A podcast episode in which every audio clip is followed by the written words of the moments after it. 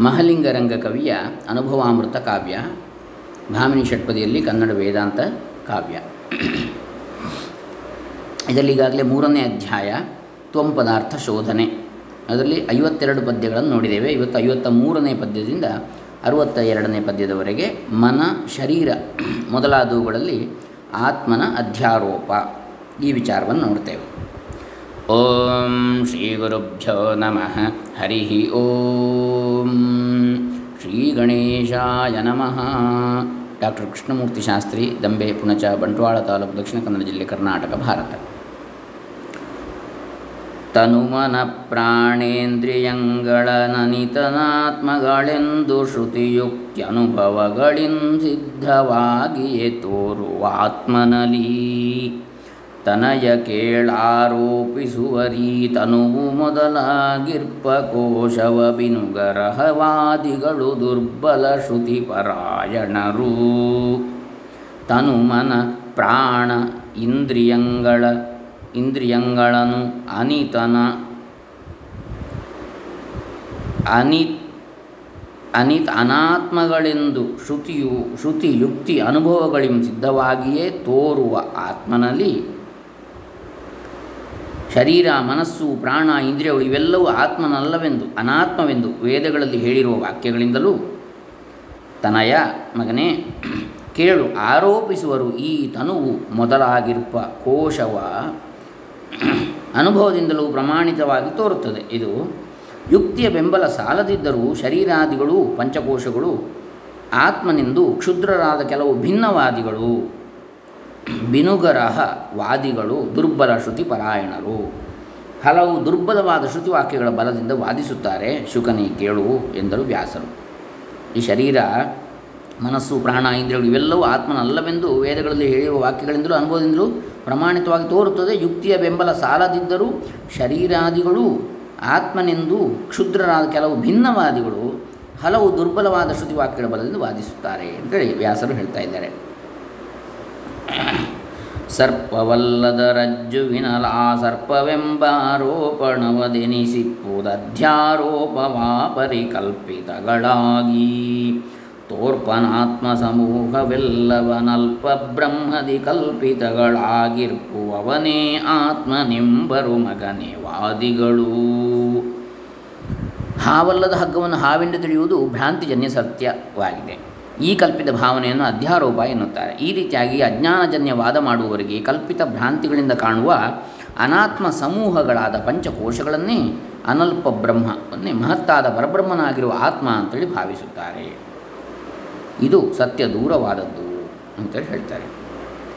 ತತ್ವವನ್ನು ತಿಳಿಸಲು ವೇದಾಂತದಲ್ಲಿ ಮಾಡುವ ಕಲ್ಪನೆ, ತಪ್ಪು ತಿಳುವಳಿಕೆಯಿಂದ ಮಾಡುವ ಆರೋಪ, ಹಗ್ಗದಲ್ಲಿ ಹಾವನ್ನು ಆರೋಪಿಸುವಂತೆ, ಅಧ್ಯಾರೋಪ ಅಂತ ಹೇಳಿದರೆ. ತತ್ವವನ್ನು ತಿಳಿಸೋದಕ್ಕಾಗಿ ಶ್ರುತಿಯಲ್ಲಿ ಇಟ್ಟುಕೊಂಡಿರುವ ಕಲ್ಪನೆ. ಆತ್ಮನಲ್ಲಿ ಅಜ್ಞರು ಬುದ್ಧಿಯಾದಿಗಳನ್ನು ಕಲ್ಪಿಸುತ್ತಾರೆ. ಭ್ರಾಂತಿಯಿಂದ ಹಾಗೆಂದು ಹುಟ್ಟುಗಟ್ಟಿ ತಪ್ಪಾಗಿ ತಿಳಿದುಕೊಳ್ಳುವಂತಹದ್ದು ಇತ್ಯಾದಿ. ಕೆಲರು ಪ್ರಾಕೃತರೆಂಬರಾತ್ಮನು ತಿಳಿಯೇ ಮಗನೆಂಬುವುದು ಶ್ರುತಿವೆಗ್ಗಳದಿ ಮಗನನು ತಂದೆ ಮುದ್ದಿಪ ಯುಕ್ತಿ ಮಗನಳಿಯೇ. ಅಳಿದೆ ತಾನೆಂಬನುಭವವಿರ ಅನುಭವ ವಿರಲ್ ಕೆಲೆ ಮಗನೆ ಮಗನಾತ್ಮನಿಂದೆ ಹಲುಬುವರು ದುರ್ಬಲದ ಶ್ರುತಿಯುಕ್ತ್ಯನುಭವಗಳಿಂದ. ಪಾಮರರಾದ ದೇಹಾಭಿಮಾನಿಗಳು ಪ್ರಾಕೃತರು ವಿಚಾರ ಮಾಡುವ ಹಾಗೆ ಆತ್ಮ ವೈ ಪುತ್ರನಾಮಾಸಿ ಶ್ರುತಿವಾಕ್ಯದಂತೆ ತಂದೆಯೇ ಮಗನು ಎಂಬಂತೆ ಪಂಚಕೋಶಗಳನ್ನೇ ಆತ್ಮನೆಂದು ಹೇಳ್ತಾರೆ. ಈ ಮಾತು ವಿಪರೀತ ಭಾವನೆಯಿಂದ ಕೂಡಿದೆ. ಮಗನನ್ನು ತಂದೆಯನ್ನು ಒಂದೇ ಎಂದು ತಿಳಿಯುವ ರೀತಿಯದ್ದಾಗಿದೆ. ಇದು ಸರಿಯಲ್ಲ. ಏಕೆಂದರೆ ಮಗನು ಸತ್ತರೆ ತಂದೆ ಅಳಿದನೆಂದರ್ಥವೇ? ಇಲ್ಲವಲ್ಲ. ತಂದೆ ಬೇರೆ, ಮಗ ಬೇರೆ ಎಂಬುದು ಎಲ್ಲರ ಅನುಭವಕ್ಕೆ ತಿಳಿದ ಸಂಗತಿಯಾಗಿದೆ. ಹೀಗಿದ್ದರೂ ದುರ್ಬಲವಾದ ಶ್ರುತಿಗಳ ಮಾತುಗಳಿಂದ ಪಂಚಕೋಶಗಳೇ ಆತ್ಮನೆಂದು ಪ್ರಾಕೃತರು ಚಿಂತಿಸುತ್ತಾರೆ ಎಂದು ವ್ಯಾಸರು ಶುಕನಿಗೆ ಹೇಳ್ತಾರೆ. ಅನ್ನಮಯ ಆತ್ಮಾನವೆಂದೇ ನಿರ್ಣಯಿವ ಶ್ರುತಿ ಮಗನ ಬಿಟ್ಟತ್ಯುನ್ನತದ ಕಿಚ್ಚೆದ್ದೊಡೋಡುವನೆಂಬ ಬಲು ಯುಕ್ತಿ ಇನ್ನು ಕೃಷನಾ ಸ್ಥೂಲನ ಕೇಳೇ ಕೇಳೆನ್ನು ಕೇಳೆನ್ನುವನುಭವವಿರಲೇ ಸಂಪನ್ನ ತನುವೇ ಆತ್ಮನೆಂಬರು ಕೆಲರು ವಾದಿಗಳು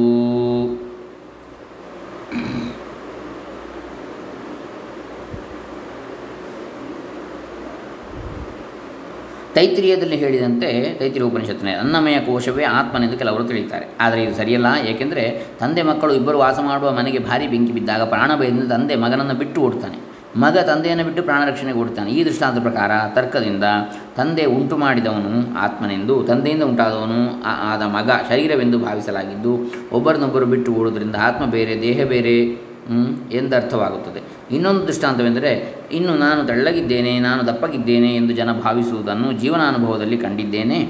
ಏಕೆಂದರೆ ಇವರೆಲ್ಲರೂ ದೇಹವನ್ನೇ ಆತ್ಮನೆಂದು ವಾದಿಸುವವರಾಗಿದ್ದಾರೆ. ನಿಜವಾಗಿ ಆತ್ಮನು ದಪ್ಪ ತೆಳ್ಳಗಂತೆ ಇಲ್ಲ. ಎಲೆ ಸಂಪನ್ನನಾದ ಮಗನೇ, ಕೇಳು, ಈ ಬಗೆಯ ವಾದ ಸರಿಯಲ್ಲ. ನಾನು ದಪ್ಪ, ನಾನು ತೆಳ್ಳಗೆ ಇತ್ಯಾದಿಗಳು. ಅನ್ನಮಯಮಾತ್ಮಾನವ ಸಂಕ್ರಾಮತಿ ಅಂತೇಳಿ ತೈತ್ರಿಯದಲ್ಲಿ ಹೇಳಿದ್ದು ಅನ್ನಮಯವಾದಂಥ ಈ ದೇಹವನ್ನೇ ತಾನು ಅಂತೇಳಿ, ಯಾವನು ಆತ್ಮ ಅಂತೇಳಿ ತಿಳಿತಾನೋ, ಅದನ್ನು ಅವನು ದಾಟ್ತಾನೆ ಅಂತೇಳಿ ಅದರಲ್ಲಿ ಹೇಳಿದೆ ತೈತಿರಿ ಉಪನಿಷತ್ತು ಅದಲ್ಲ ಅಂತೇಳಿ ತಿಳಿತಾನೆ ಅಂತೇಳಿ. ಕೆಲ ಕೆಲರು ಚಾರ್ವಾಕರಿಂದ್ರಿಯಗಳು ಕಲಹಿಸಿದವೆಂಬ ಶ್ರುತಿ ಮೇಣಲಿ ಮೇಣಳಿಯಲಿಂದ್ರಿಯ ತನುವೆ ವಿಷಯವನರಿದಿಹ ವಿಷಯವನರಿಯದಿಹ ಯುಕ್ತಿ ತಿಳಿಯೇ ಕಾಣೆನು ಕೇಳೆನೇನನು ಸುಳಿದೆನೆಂಬನುಭವದಲಿಂದ್ರಿಯಗಳನೆ, ಆತುಮನೆಂದು ಪೇಳ್ವರು ಮಗನೆ, ಕೇಳೆಂದ.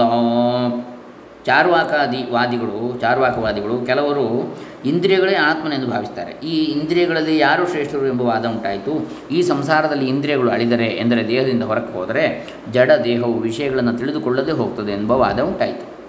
ವಿಚಾರ ಮಾಡಿದರೆ ಕಣ್ಣು ಹೋದರೆ ಕಾಣುವುದಿಲ್ಲ, ಕಿವಿ ಇಲ್ಲವಾದರೆ ಏನೂ ಕೇಳಿಸುವುದಿಲ್ಲ, ಪಂಚೇಂದ್ರಿಯಗಳು ಇದ್ದರೆ ತಿಳಿಯುತ್ತದೆ ಎಂಬುದು ಅನುಭವದ ವಿಷಯ. ಆದ್ದರಿಂದ ಇಂದ್ರಿಯಗಳನ್ನೇ ಆತ್ಮನೆಂದು ಚಾರುವಾಕರು ಹೇಳುತ್ತಾರೆ ಎಂದು ಶುಕನಿಗೆ ವ್ಯಾಸರು ಹೇಳ್ತಾರೆ. ಅಂದರೆ ತಮ್ಮಲ್ಲಿ ಯಾರು ಶ್ರೇಷ್ಠರು ಅಂತೇಳಿ ಇಂದ್ರಿಯ ಮೊದಲಾದರಲ್ಲಿ ವಾದ ಉಂಟಾಯಿತು. ಅವು ಅದನ್ನು ನಿಶ್ಚಯಿಸಿಕೊಳ್ಳೋದು ಬ್ರಹ್ಮನ ಬಳಿಗೆ ಹೋದು. ಯಾರು ಹೊರಕ್ಕೆ ಹೊರಟರೆ ಶರೀರ ಅಮಂಗಲವಾಗುವುದು ಅವರು ಶ್ರೇಷ್ಠರೆಂದು ಬ್ರಹ್ಮ ಹೇಳಿದ. ವಾಕು ಮೊದಲಾದವು ಹೊರ ಹೊರಟು ನೋಡಿದವು, ಶರೀರವು ಅಮಂಗಲವಾಗಲಿಲ್ಲ. ಪ್ರಾಣವು ಹೊರಡುತ್ತಲೇ ಶರೀರವು ಅಮಂಗಲವೆನಿಸಿತು. ಆದ್ದರಿಂದ ಪ್ರಾಣವೇ ಶ್ರೇಷ್ಠವೆಂದು ಆಗ ನಿಶ್ಚಯವಾಯಿತು ಎಂದು ಪ್ರಶ್ನೋಪನಿಷತ್ತಿನಲ್ಲೂ ಬೃಹದಾರಣ್ಯಕದಲ್ಲೂ ಚಾಂದೋಗ್ಯದಲ್ಲೂ ಕಥೆಗಳು ಬರ್ತವೆ. ಮತ್ತೆ ಕೆಲ ವಾದಿಗಳು ಹೇಳುತ್ತಲಿ, ಹರಿ ಪ್ರಾಣವಾತ್ಮನೆನುತ್ತ ಶ್ರುತಿಯೇ ಪ್ರಾಣಮಯಮಾತ್ಮಾನಮಿಂದಿಹುದ ಮತ್ತು ಮಿಂದ್ರಿಯವದರ ಕಥದಿಂ ವರ್ತಿಸುತ್ತಿಹ ಯುಕ್ತಿಯ ಶನಾಸಕ್ತಿಯಿಂ ಭೋಕ್ತೃತ್ವವೆಂಬನುವಭವತ್ ಎಂಬನುಭವದಾಗಿರಲು. ಮತ್ತು ಕೆಲವರು ಪ್ರಾಣಮಯಂ ಆತ್ಮಾನಂ ಉಪಸಂಕ್ರಾಮತಿ ಎಂಬ ತೈತ್ರಿಯ ಶ್ರುತಿವಾಕ್ಯದ ಆಧಾರದಲ್ಲಿ ಈ ಪ್ರಾಣವೇ ಆತ್ಮನೆಂದು ಹೇಳ್ತಾರೆ.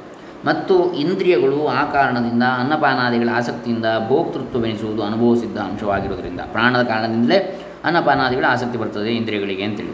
ಹೀಗಾಗಿ ಭೋಕ್ತೃತ್ವ ಸಿದ್ಧ ಅನುಭವ ಸಿದ್ಧವಾಗಿರೋದ್ರಿಂದ ಪ್ರಾಣಗಳು ಆತ್ಮನಲ್ಲ ಎಂದು ತಿಳಿಯತಕ್ಕದ್ದು.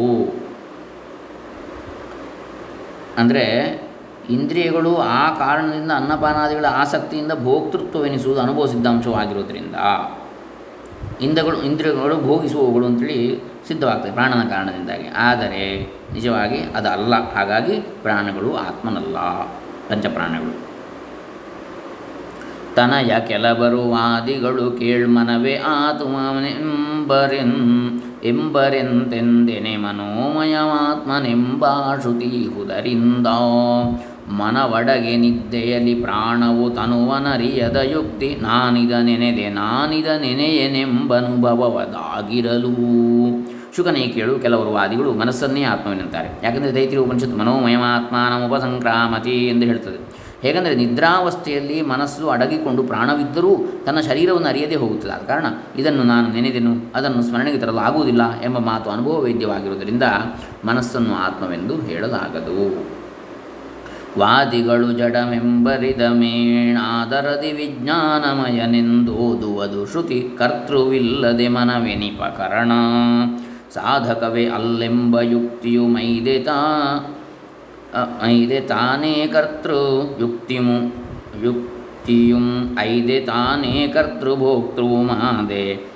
ನಾನೆಂಬ ಅನುಭವದಿ ವಿಜ್ಞಾನವೇ ಆತ್ಮ. ಕೆಲವರು ವಾದಿಗಳು ವಿಜ್ಞಾನವೇ ಆತ್ಮಾನಂ ಎಂಬ ಶ್ರುತಿ ವಾಕ್ಯವನ್ನು ಆಧಾರವಾಗಿ ಇಟ್ಟುಕೊಂಡು ಬುದ್ಧಿಯೇ ವಿಜ್ಞಾನಮಯ ಕೋಶವೇ ಆತ್ಮನೆಂದು ಹೇಳ್ತಾರೆ. ಕರ್ತೃವಿಲ್ಲದೆ ಮನಸ್ಸು ಎಂಬ ಕಾರಣ ಹೇಗೆ ಉಂಟಾಗ್ತದೆ? ಆದ್ದರಿಂದ ಈ ಯುಕ್ತಿವಾದ ವ್ಯರ್ಥ. ತಾನೇ ಕರ್ತೃ ಭೋಕ್ತೃ ಆಗಿರುವೆನೆಂಬ ಅನುಭವವಿರುವುದರಿಂದ ಮನಸ್ಸು ಕಾರಣ, ಇವುಗಳಿಗೆ ಸಾಧನವಾದ ವಿಜ್ಞಾನಮಯ ಕೋಶವೇ ಆತ್ಮನೆಂದು ಹೇಳುವುದು ಸರಿಯಲ್ಲ. ಯಾಕೆ? ಬುದ್ಧಿ ನನ್ನದು ಅಂತ ಹೇಳಿದ್ರು ನಾನೇ ಬುದ್ಧಿ ಅಂತ ಹೇಳೋದಿಲ್ವಲ್ಲ? ಹಾಗಾದರೆ ಯಾರು? ಆತ್ಮ ಅಂತ ಹೇಳಿದರೆ. ಕಂದ ಕೇಳಾನಂದವಾತುಮನೆಂದು ಹೇಳುವ ಶ್ರುತಿ ಸುಷುಪ್ತಿಯೊಳೊಂದಿ ಬುದ್ಧ್ಯಾದಿಗಳು ಲಯವಹವೆಂದೆನಿಪಯುಕ್ತಿ ಇಂದು ಸುಖದಲ್ಲಿ ನಿದ್ರೆಗೈದೆನಿ ಇದೊಂದನೂ ನಾನರಿತುದಿಲ್ಲೆನು ತುನ್ ಎನು ತೆಂದ ನುಡಿಯಲು ನುಡಿ ಅನುಭವದಲಾತುಮನೆಂಬರಿದನೆಂದ ಶುಕನೇ ಕೇಳು. ಆನಂದಮಯನೇ ಆತ್ಮವೆಂದು ತೈತ್ರಿ ಉಪನಿಷತ್ತಿನಲ್ಲಿ ಹೇಳಿದೆ. ನಿದ್ರೆಯಲ್ಲಿ ಆನಂದಮಯ ಕೋಶ ಒಂದೇ ಇರುವುದು, ಪಂಚಕೋಶಗಳಲ್ಲಿ ಉಳಿದ ನಾಲ್ಕು, ಅನ್ನಮಯ ಬಿಟ್ಟು ಉಳಿದ ನಾಲ್ಕು ಕನಸಿನಲ್ಲಿರುವುದು. ಹಾಗಾಗಿ ನಿದ್ರೆಯಲ್ಲಿ ಆನಂದಮಯ ಕೋಶ ಒಂದೇ ಇರುವುದು. ಪಂಚಕೋಶಗಳಲ್ಲಿ ಉಳಿದ ನಾಲ್ಕು ಅನ್ನಮಯ, ಪ್ರಾಣಮಯ, ಮನೋಮಯ, ವಿಜ್ಞಾನಮಯ. ಇವು ನಾಲ್ಕು ಕನಸಿನಲ್ಲಿ ಇರುವುದು ಅಂತ ಹೇಳ್ತಾರೆ. ಆದರೆ ಕನಸಿನಲ್ಲಿ ಅನ್ನಮಯ, ಈ ಅನ್ನಮಯ ಶರೀರ ಇರುವುದಿಲ್ಲ ಅಲ್ಲಿ, ಕನಸಿನಲ್ಲಿ. ಮನೋಮಯ, ವಿಜ್ಞಾನಮಯ ಅಷ್ಟಿರ್ತದೆ. ಸುಷುಪ್ತಿಯಲ್ಲಿ ಆನಂದಮಯ ಇರ್ತದೆ. ಆ ಎಚ್ಚರದಲ್ಲಿ ಐದು ಕೋಶಗಳು ಇರ್ತವೆ. ಅನ್ನಮಯ, ಪ್ರಾಣಮಯ, ಮನೋಮಯ, ವಿಜ್ಞಾನಮಯ, ಆನಂದಮಯ. ಆದ್ದರಿಂದ ನಿದ್ರಾವಸ್ಥೆಯಲ್ಲಿ ಬುದ್ಧಿ ಮೊದಲಾದವು ಪ್ರವೇಶಿಸುವುದಿಲ್ಲ ಎಂಬುದು ನಿಜ ವಿಚಾರವಾಗಿದೆ. ಯಾಕಂದರೆ ಅಲ್ಲಿ ವಿಜ್ಞಾನಮಯ ಇರುವುದಿಲ್ಲ. ಬುದ್ಧಿ ಅಂದರೆ ನಿದ್ದೆಯಲ್ಲಿ ಏನೂ ಗೊತ್ತಾಗೋದಿಲ್ಲ ಅಲ್ಲ? ಹಾಗಾಗಿ ಅಲ್ಲಿ ವಿಜ್ಞಾನಮಯ ಕೋಶ ಇಲ್ಲ. ಈ ದಿನ ನಾನು ಸುಖವಾಗಿ ನಿದ್ರೆ ಮಾಡಿದೆ. ಪ್ರಾಪಂಚಿಕ ವ್ಯವಹಾರ ಒಂದಾದರೂ ಗೊತ್ತಾಗಲೇ ಇಲ್ಲ ಎಂದು ಹೇಳುವ ಅನುಭವವನ್ನೇ ಆತ್ಮನೂ ಎಂದು ತಿಳಿದೆ ಎಂದು ಕೆಲವರು ಹೇಳ್ತಾರೆ. ಇನ್ನು ಆನಂದಮಯ ಅಂತ ಹೇಳಿದರೆ ಭೋಕ್ತೃತ್ವ ಪ್ರಧಾನವಾದ ಅಹಂಕಾರ. ಆನಂದಮಯವು ಪ್ರಿಯ, ಮೋದ, ಪ್ರಮೋದ ಎಂಬ ಇವುಗಳನ್ನು ಅವಯವಗಳಾಗಿ ಉಳ್ಳದ್ದೆಂದು ತೈತ್ರಿಯ ಶ್ರುತಿಯಲ್ಲಿದೆ. ಆದ್ದರಿಂದ ನಮಗೆ ಪ್ರಿಯ ಮೋದ, ಪ್ರಮೋದಗಳು ಆಗುವಾಗಲೆಲ್ಲ ಅದನ್ನು ಆನಂದಮಯವೆಂದು ತಿಳಿಯಬೇಕು. ತನಗಿಷ್ಟವೆಂದು ಕಾಣಬರುವುದು ಪ್ರಿಯ. ಅದು ದೊರೆತರೆ ಆಗುವ ಹರ್ಷ, ಮೋದ.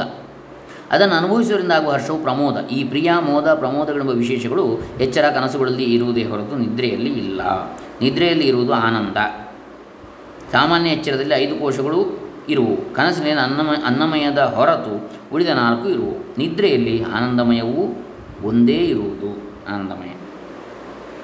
ಉತ್ತಮನೆ ಈ ಸೃಷ್ಟಿಗಿಂತಲ ಸತ್ತೆ ಮೊದಲೆಂದೆಂಬ ಶ್ರುತಿ ನೆರೆ ಸುಪ್ತಿಯೊಳಗಿ ಸಕಲವೇನೂ ಇಲ್ಲದಿಹ ಯುಕ್ತಿ ಸುಪ್ತಿ ಕಾಲದಲ್ಲಿಲ್ಲದವತಾ ಮತ್ತೆ ತೋರಿಹನೆಂಬುವನು ಎಂಬೋ ಅನುಭವ ವ್ಯಕ್ತವಾಗಲ ಸತ್ತೆ ಆತುವನೆಂದು ಪೇಳುವರು ಶ್ರೇಷ್ಠ ಪುತ್ರನಾದ ಶುಕನೇ ಕೇಳು. ಅಸತ್ಯ ಎಂಬುದು ಮಿಥ್ಯಾಜ್ಞಾನ ಎಂಬುದು ಈ ಸೃಷ್ಟಿಗಿಂತ ಮೊದಲೇ ಹುಟ್ಟಿತು ಎಂದು ಒಂದು ಶ್ರುತಿವಾಕ್ಯ ಸಾರ್ತದೆ. ಅಸತ್ವಾ ಇದಮಗ್ರ ಆಸೀತ್ ತಸ್ಮಾತ್ ಸದಜಾಯತ ಹೇಳಿ ಬರ್ತದೆ. ಗಾಢ ನಿದ್ರೆಯಲ್ಲಿ ಯಾವ ಸತ್ಯದ ಅರಿವು ಇಲ್ಲದಿರುವುದರಿಂದ ಈ ಸಕಲವೂ ಇಲ್ಲವೇ ಇಲ್ಲ ಎಂಬಂತೆ ತೋರುತ್ತದೆ ಎಂಬುದೇ ತರ್ಕ. ನಿದ್ದೆಯಲ್ಲಿ ಇಲ್ಲದವನು ಎದ್ದು ಬಂದಾಗ ಮತ್ತೆ ಕಾಣುತ್ತಿದ್ದಾನೆ ಎಂಬುದು ಅನುಭವದಿಂದ ತಿಳಿಯುತ್ತದೆ. ಆದ ಕಾರಣ ಅಸತ್ಯ ಆತ್ಮನೆಂದು ಕೆಲವರು ಹೇಳ್ತಾರೆ. ಬ್ರಹ್ಮಾನಂದ ವಲ್ಲಿಯಲ್ಲಿ ಬರ್ತದೆ. ಅಸತ್ವಾ ಇದಮಗ್ರ ಆಸೀರ್ ಸೃಷ್ಟಿಯ ಪೂರ್ವದಲ್ಲೇ ಅದು ಅವ್ಯಕ್ತವೇ ಆಗಿತ್ತು. ಅದರಿಂದಲೇ ನಾಮರೂಪಗಳ ವ್ಯಾಕೃತವಾದ ಜಗತ್ತು ಉತ್ಪನ್ನವಾಯಿತು. ಇಲ್ಲಿ ಇದು ಮೊದಲೇ ಅಸತ್ತಾಗಿತ್ತು ಅಂದರೆ ವಿಂಗಡಣೆ ಇಲ್ಲದ ಅವಿಭಕ್ತವಾದ, ಅವ್ಯಾಕೃತವಾದ ಇಂದ್ರಿಯಗಳಿಗೆ ವ್ಯಕ್ತವಾಗದ ಬೀಜರೂಪವಾದ ಬ್ರಹ್ಮ ಇತ್ತು ಎಂದರ್ಥ. ಶೂನ್ಯವೆಂದಲ್ಲ. ಗಾಢ ನಿದ್ರೆಯಲ್ಲಿ ಯಾವ ಅರಿವು ಇಲ್ಲದ ಆತ್ಮನೇ ಎಚ್ಚರದಲ್ಲಿ ತೋರುವನೆಂದು ಆದ ಕಾರಣ ಆತ್ಮವು ಶೂನ್ಯವೆಂದು ಮಾಧ್ಯಮಿಕ ಬೌದ್ಧರ ಅಭಿಪ್ರಾಯ. ಅಂದರೆ ಗಾಢನಿದ್ರೆ ಯಾವ ಅರಿವು ಇಲ್ಲದ ಆತ್ಮನೇ ಎಚ್ಚರದಲ್ಲಿ ತೋರುವನಾದ್ದರಿಂದ ಆತ್ಮವು ಶೂನ್ಯ ಅಂದರೆ ಮಾಧ್ಯಮಿಕ ಬೌದ್ಧರ ಅಭಿಪ್ರಾಯ. ಆದರೆ ಇದರಲ್ಲಿ ಹಾಗಿಲ್ಲ. ವೇದಾಂತದಲ್ಲಿ ಬ್ರಹ್ಮವು ಇದ್ದದ್ದೇ ಅಲ್ಲಿ ಎಚ್ಚರದಲ್ಲಿ ತೋರ್ತಾ ಇರ್ತದೆ. ನಿದ್ರೆಯಲ್ಲಿ ಗೊತ್ತಾಗೋದಿಲ್ಲ ಅದರ ಅನುಭವ ಅಂತ. ಯಾಕಂದರೆ ಅಲ್ಲಿ ವಿಷಯ ಯಾವುದೂ ಇರುವುದಿಲ್ಲ. ವಿಷಯಿಯಾದ ಬ್ರಹ್ಮವಸ್ತು ಒಂದೇ ಇರ್ತದೆ. ವಿಷಯ ಇನ್ನೊಂದು ಇದ್ದರೆ ತಾನೇ ತಿಳಿಯುವಂಥದ್ದು. ಅದನ್ನು ಗ್ರಹಣ ಮಾಡತಕ್ಕಂಥದ್ದು. ವಿಷಯಿ ಮಾತ್ರ ಇದ್ದರೆ ಯಾರನ್ನು ತಾನೇ ತಾ ತಿಳಿಯೋದು ಯಾರು ಯಾರನ್ನು? ಒಂದೇ ವಸ್ತು ಇರುವಾಗ. ಇದಿಷ್ಟು ನಾವು ಇವತ್ತಿನ ವಿಚಾರವನ್ನು ನೋಡಿರ್ತಕ್ಕಂಥದ್ದು. ಇನ್ನು ನಾಳೆಯಿಂದ ಅಧ್ಯಾರೋಪದ ಅಧ್ಯಾರೋಪದ ಖಂಡನೆ. ಅದನ್ನು ನಾಳೆ ದಿವಸ ನೋಡೋಣ. ಇಲ್ಲಿಗೆ ಅರವತ್ತೆರಡು ಪದ್ಯಗಳು ಆಯಿತು. ನಾವು ಇವತ್ತು ಐವತ್ತ ಮೂರರಿಂದ ಅರವತ್ತೆರಡು ಈ ಪದ್ಯಗಳನ್ನು ನೋಡಿದೆವು. ಹರೇ ರಾಮ. ಮಹಲಿಂಗರಂಗ ಕವಿಚರಣಾರವಿಂದ ಅರ್ಪಿತಮಸ್ತು ಸದ್ಗುರು ಚರಣಾರವಿಂದ ಅರ್ಪಿತಮಸ್ತು ಬ್ರಹ್ಮಾರ್ಪಣಮಸ್ತು ಸರ್ವೇ ಜನ ಸುಖಿನೋ ಭವಂತು ಓಂ ತತ್ಸತ್.